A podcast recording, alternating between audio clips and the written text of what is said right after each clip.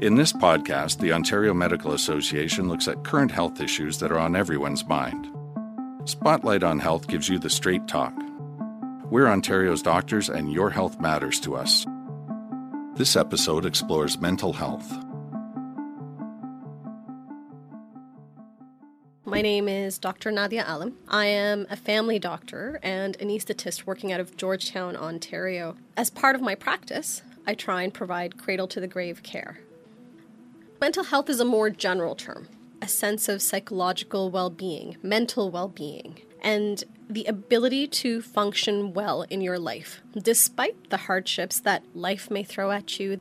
Mental illness refers to very specific diagnoses. People can have mental illness and still have that sense of mental well being if their illness is controlled. People can have mental health and never be diagnosed with a mental illness. The two are not the same, the two can coexist. And the goal of ensuring psychological safety and well being is one of the goals of medicine. Interestingly, while people I find are very comfortable talking about mental health and mental well being, particularly from the preventative end, right? They want to control their stress. They want to make sure they sleep enough. They want to make sure that they're doing all of the things to manage the stresses in their lives. When it comes to mental illness, there is this wall particularly if they have it. They're very hesitant. They're worried about the repercussions, not just socially among their friends, but for jobs. I think one of the biggest things is for people to be aware, and this is where campaigns like Bell Let's Talk on January 29th come into play. While it's one day out of the year, and it's a fundraising campaign where Bell donates five cents for every conversation, every tweet using the hashtag Bell Let's Talk to community mental health initiatives. It has worked to raise some awareness. Often people don't realize how common mental illness can be. Take depression, for example. By the age of 25, one in four kids will have experienced depression.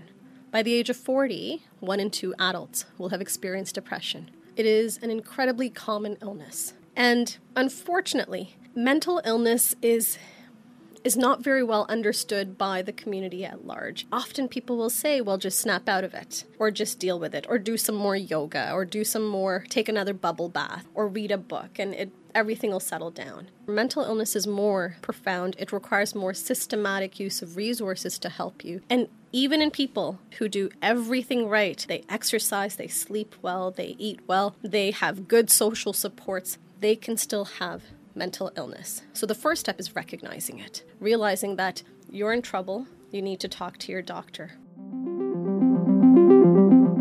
The signs of mental illness can be very insidious. I often find that people present in a couple of different ways. One is as a family doctor, I may see them in my office and I may notice over time that they're struggling more and more. They seem more overwhelmed.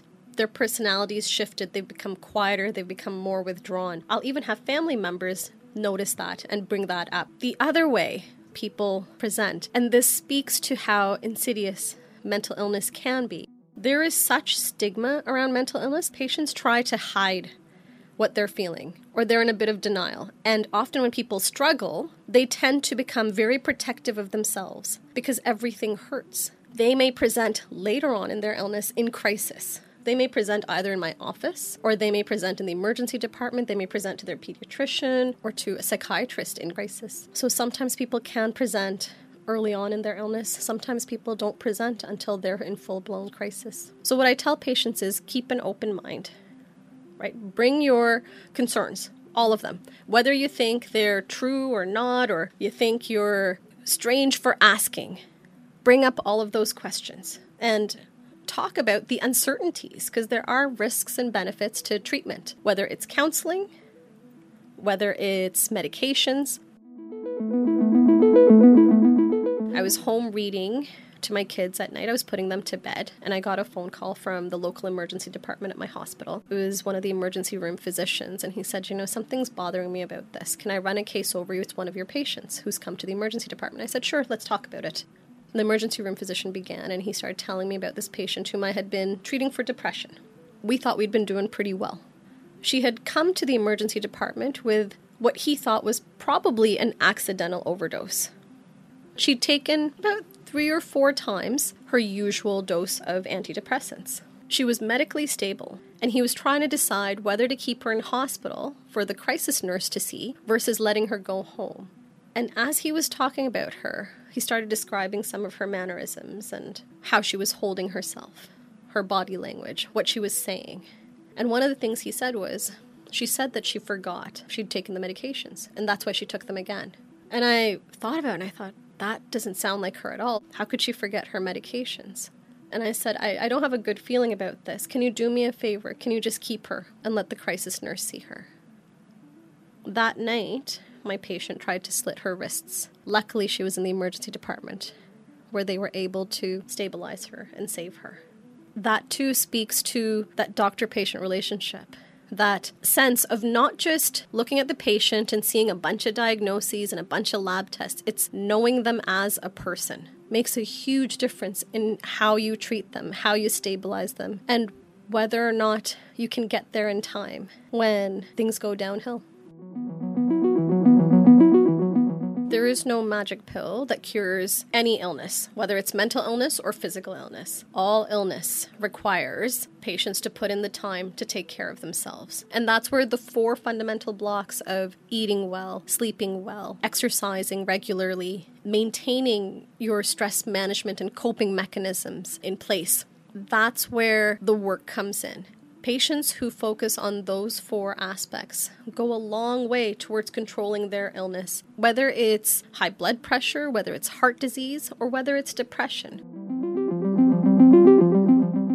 Think one of the most important things patients can take away from this is, regardless of the diagnosis, they still retain control over their lives. They still have a lot of power and influence over their own lives. They don't have to be overwhelmed by a number or a lab test or a diagnosis in my medical chart. They are more than that. And we see that. We see them. Don't miss our next episode on eating disorders. This podcast is brought to you by the Ontario Medical Association. It is produced and edited by Jody Crawford Productions. This podcast is not intended to provide medical advice for specific situations and is for general educational purposes only. Please consult your doctor if you have symptoms or questions about your health. For more information, please visit our website at oma.org.